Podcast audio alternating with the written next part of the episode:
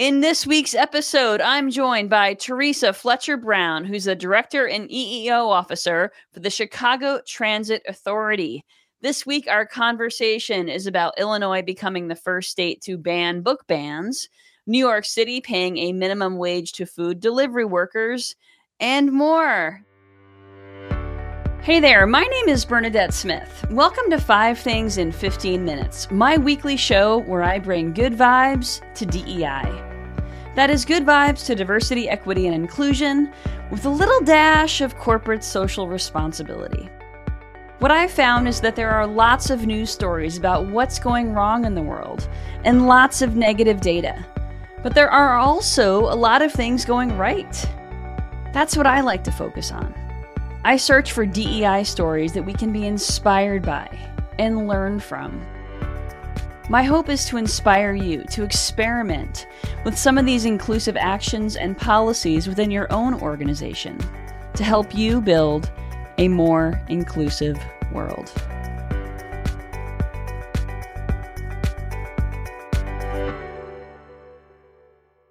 Let's get started. Theresa, will you please introduce yourself? I would be happy to. Good morning. And Bernadette, thank you so much for having me. I'm really excited about being here. As you um, mentioned, I am Theresa Fletcher Brown, Director of EEO and Compliance Programs for the Chicago Transit Authority. I am a transit professional with over 25 years of transit related experience and I currently um, oversee CTA's diversity, equity, and inclusion efforts. My team and I host a diversity conversation in the workplace called Common Grounds. Um, we host that platform on a monthly basis and we discuss hard topics. We talk about um, the, the, the hard things. We make sure that we're bringing truth um, and honesty to people's lived experiences. And so I'm very excited to be here today with the Equality Institute and you to talk about diversity, equity, and inclusion in the workplace. Thank you so much. I really appreciate that. And I love what you're doing with the Common Ground series. I mean, you are, your employees are really at the front line. Um, so many of them are working directly with customers or passengers, whatever. Is that the term you use, passengers or customers? Customers, yeah. And so I would imagine you all see a thing or two. Um, and there must be a lot of hard conversations that come up during those common ground sessions. So, can you talk to me a little bit about how those sessions have been helping your employees sort of process the the everyday experience of what they see?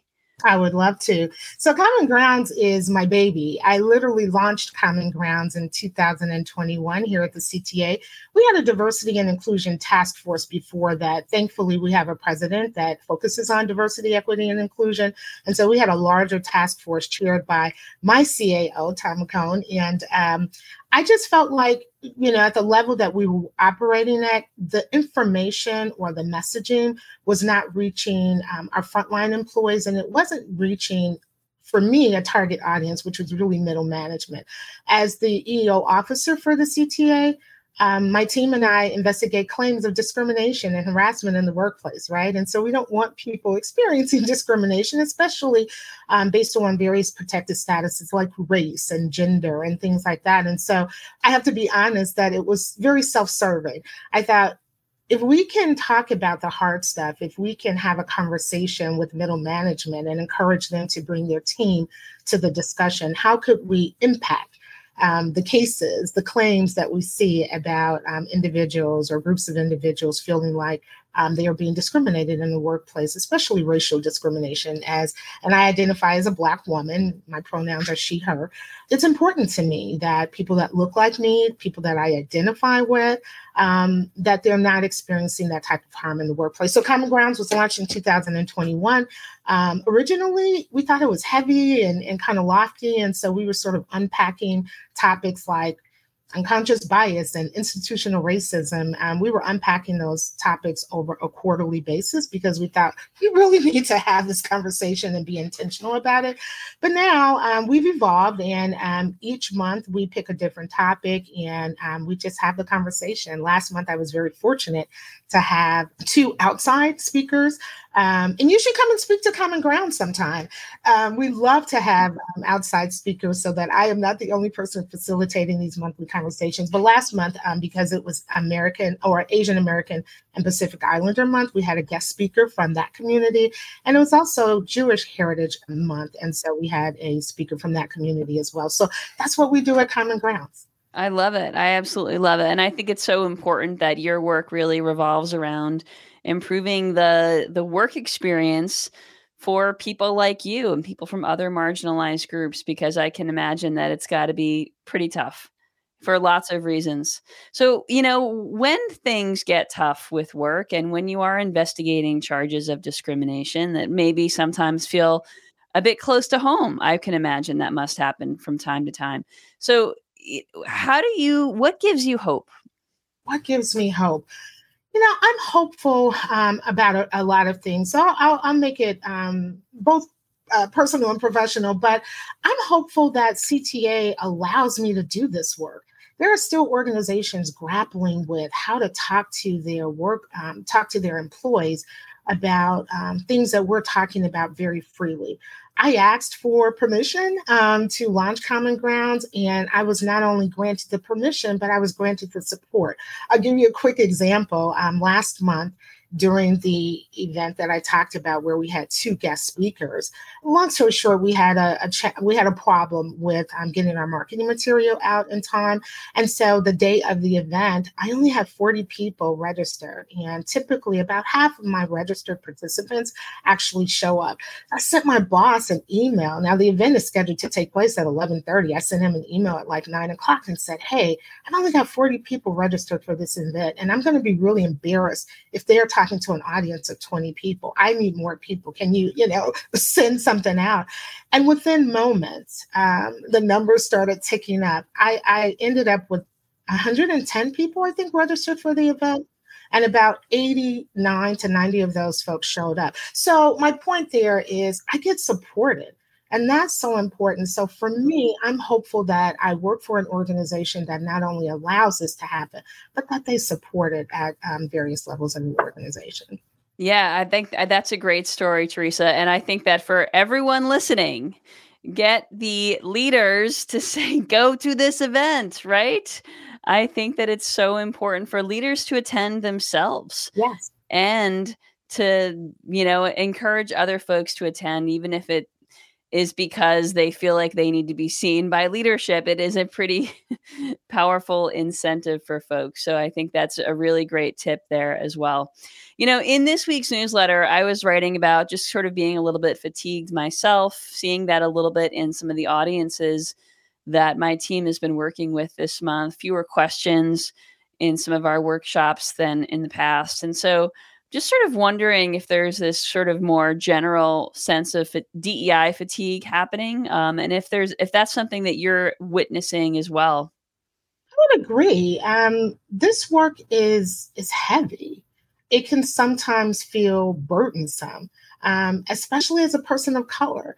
Um, one of the things that I talk about is, you know, don't make the individual who's marginalized or the marginalized groups become your Wikipedia. Like there's a lot of conversation out there about, well, I, you know, I'm curious and I want to know more, and that's fine.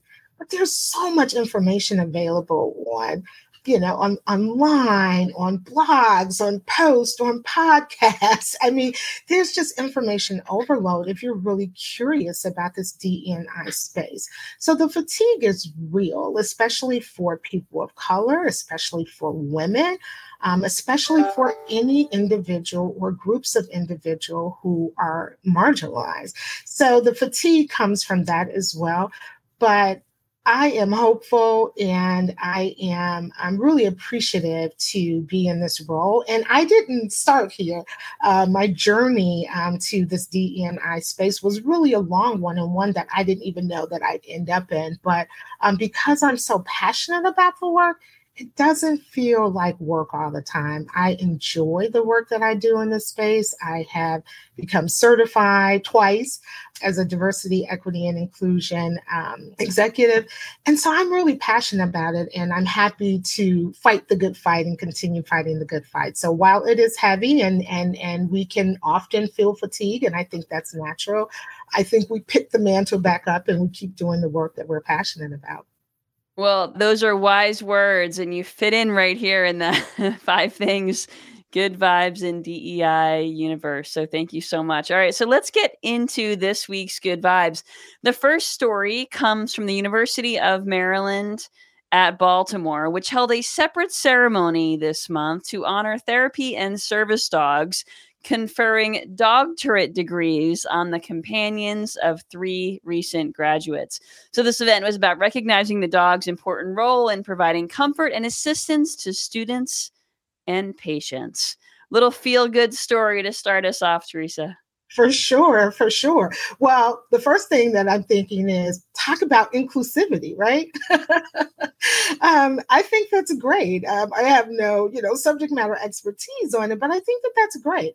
I I have people in my life who are members of the disabled community. In fact, I have a staff member um, who is disabled. And while I don't believe he uses a service dog, I am fighting the good fight right now to um, get the door on the floor that we work at at CTA's headquarters put on an automatic um, button so that he doesn't have to fight with the door when he comes into his workplace every day. It is not equality, right? He has unequal access to his workplace. So I'm fighting that good fight right now, but I think that's a great story and go doggies. that's right. That's right. And thank you for fighting the good fight internally at your company as well, your organization. All right. The second story comes from right here in the state of Illinois, which became the first state in the U.S. to ban book bans. Our governor, J.B. Pritzker, signed a law making Illinois the first state to withhold funding from public libraries that ban books. So that's something that's actually been happening across the country libraries banning books. And this new law requires libraries to adhere to the American Library Association's Library Bill of Rights, which promotes freedom of information and prevents censorship. Wow. So I, I, I heard, heard that story and read the story. Um, um, I, I think it was last week. You know, my first thought on that is great. Like Illinois is the first state um, to put a ban on banning books. Great. But I'm also a little disturbed by the fact that we even have to, right? It's 2023, and we're seriously talking about banning books. And as you mentioned, so many states have moved in that direction. I, I think in the article that I read, it mentioned the number of states, and it might have been something like 22. Don't quote me there. But the point is, we have a number of states that are seriously panning books. It feels very much like Fahrenheit 457, which I believe was written in 1957 about book bans, literally not owning books. And so it makes me sad that this is a conversation that we have to have and something that is happening. But I am also so grateful to Governor Pritzker for um, moving ahead with this and, and being the trailblazer in this area. So, yeah. I know. I well, you know, um, Theresa, some of these good vibe stories are really you like really we're still talking about this stuff or finally or it's about time you know so and you'll you'll hear that recurring theme so let's get, let's get to the next story next story is about the creator of arthur who has created a new TV show called Hop, a new animated series for preschoolers featuring characters with disabilities. So, Hop is an enthusiastic, empathetic frog with one leg shorter than the other. And the show is about teaching children about embracing their uniqueness through comedic adventure. So, the disability nonprofit Respectability is consulting on the series and Hop himself is voiced by an amputee. So, really doing a nice job here. Absolutely. Not familiar with the show, but now I have to go and look at it. I have a a niece who is uh, nine months old, and we expose her to all things that um, honor and promote inclusivity. So, yet another story about being inclusive, and I love it, right? That this is the work that we're doing. And the more that we actually show inclusivity and we um, promote including everyone. Equality means everyone, right? Being inclusive means everyone has a seat at the table. And I am extremely excited to know that this show is out there and that people from the disabled community who have children who you know talk about these things in their household but our other households also talking about it and being exposed to it. So it sounds like a great show. I look forward to uh, looking for it and, and and introducing my my niece to it. Um, we uh, we look at um, uh, one of the shows and i'm forgetting the name of it but um, they do sign language and so i just think it's so important at a very young age to expose children to um, these type of uh, platforms and so i'm really excited about that. Yeah, I agree. I mean, it represent it shows that representation matters to them. I mean, children with disabilities now have the opportunity to see people like them on screen and it normalizes this. So it starts to become less stigmatized. All right, the fourth story comes from New York City, which has a new policy that's establishing a minimum pay rate for food delivery workers, starting at nearly $18 an hour beginning in July and increasing to nearly $20 an hour in April 2025. So, this is for delivery workers who currently are earning an average about $7 per hour in New York, where the cost of living is among the highest in the US. So, pretty amazing to see policy sort of filling in the gap here because these people are uh, undervalued. Let that sink in for a minute. New York is one of the highest real estate market, markets in the United States. And a person or persons or groups of individuals earning less than $10 an hour as a living wage it's not a living wage. You can't live off of that. So, once again, I celebrate the fact that in 2023, the great state of New York and the great city of New York have decided to um, pay um, food workers uh, a living wage.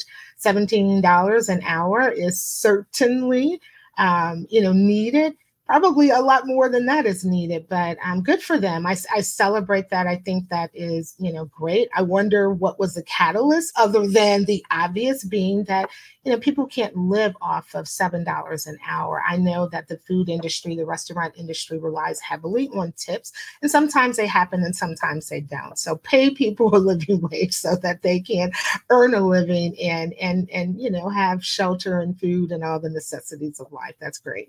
Exactly exactly. When um, when prices of everything are going up, wages should be going up uh, correspondingly for sure, at least. Okay, so the last story from this week is from the U.S. Army, which has renamed a base in honor of Sergeant William Henry Johnson, a Black World War I hero. So, Fort Polk, which was an Army installation in Louisiana, has been officially renamed Fort Johnson, whose courageous actions on the front lines earned him the nickname Black Death and a posthumous Medal of Honor in 2015 awarded by President Obama. Nice, nice. You know, the, the, there's the, the the story. You know that a lot of military bases had, you know, historically been named after generals and you know war veterans, um, but many of whom were associated with slave ownership, um, associated with um, you know things that we you know don't want to continue to honor. Um, so I think it's wonderful that um, this gentleman is being honored and a base being named after him um, after so many years of you know us trying to right the ship.